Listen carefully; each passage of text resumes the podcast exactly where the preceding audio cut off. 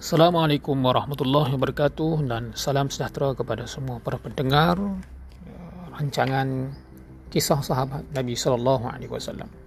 Pada kali ini kita akan bicara berkenaan dengan kisah bagaimana kesyahidan seorang sahabat Nabi Shallallahu Alaihi Wasallam yang bernama Anas bin Nadhr.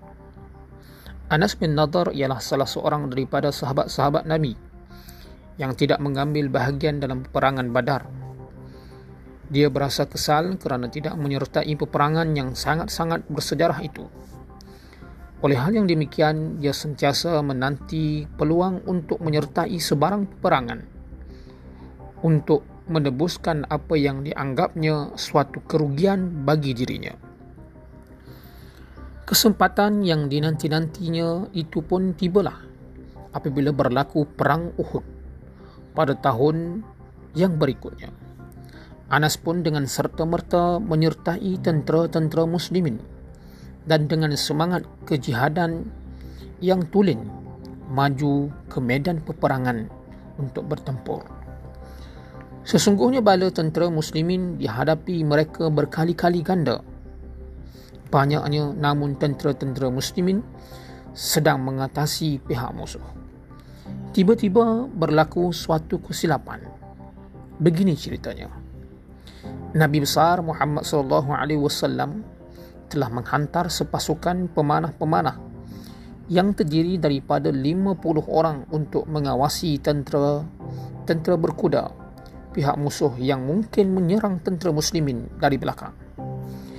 Mereka diperintahkan supaya menetap di atas sebuah bukit di belakang tentera-tentera muslimin selagi mana mereka tidak menerima sebarang arahan daripada Nabi sallallahu alaihi wasallam sendiri yang menyuruh mereka berundur daripada kuasa tersebut. Tetapi, mereka ini telah mengingkari arahan beliau apabila mereka lihat askar-askar musuh lari lintang pukang, diburu oleh mujahid-mujahid Islam. Mereka menyangka yang kemenangan telah pun tercapai lantas meninggalkan tempat mereka sambil berkejar-kejaran untuk mendapatkan harta rampasan. Yang tinggal di atas bukit itu hanyalah ketua mereka dan beberapa orang yang masih taat.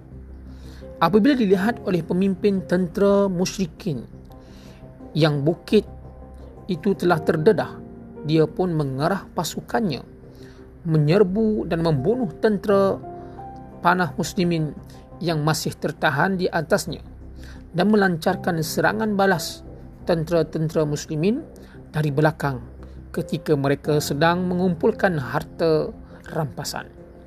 Dalam keadaan kelam kabut tersebut, inilah Anas bin Nadhr terpandang kepada Sa'ad bin Mu'az yang sedang melalui di hadapannya.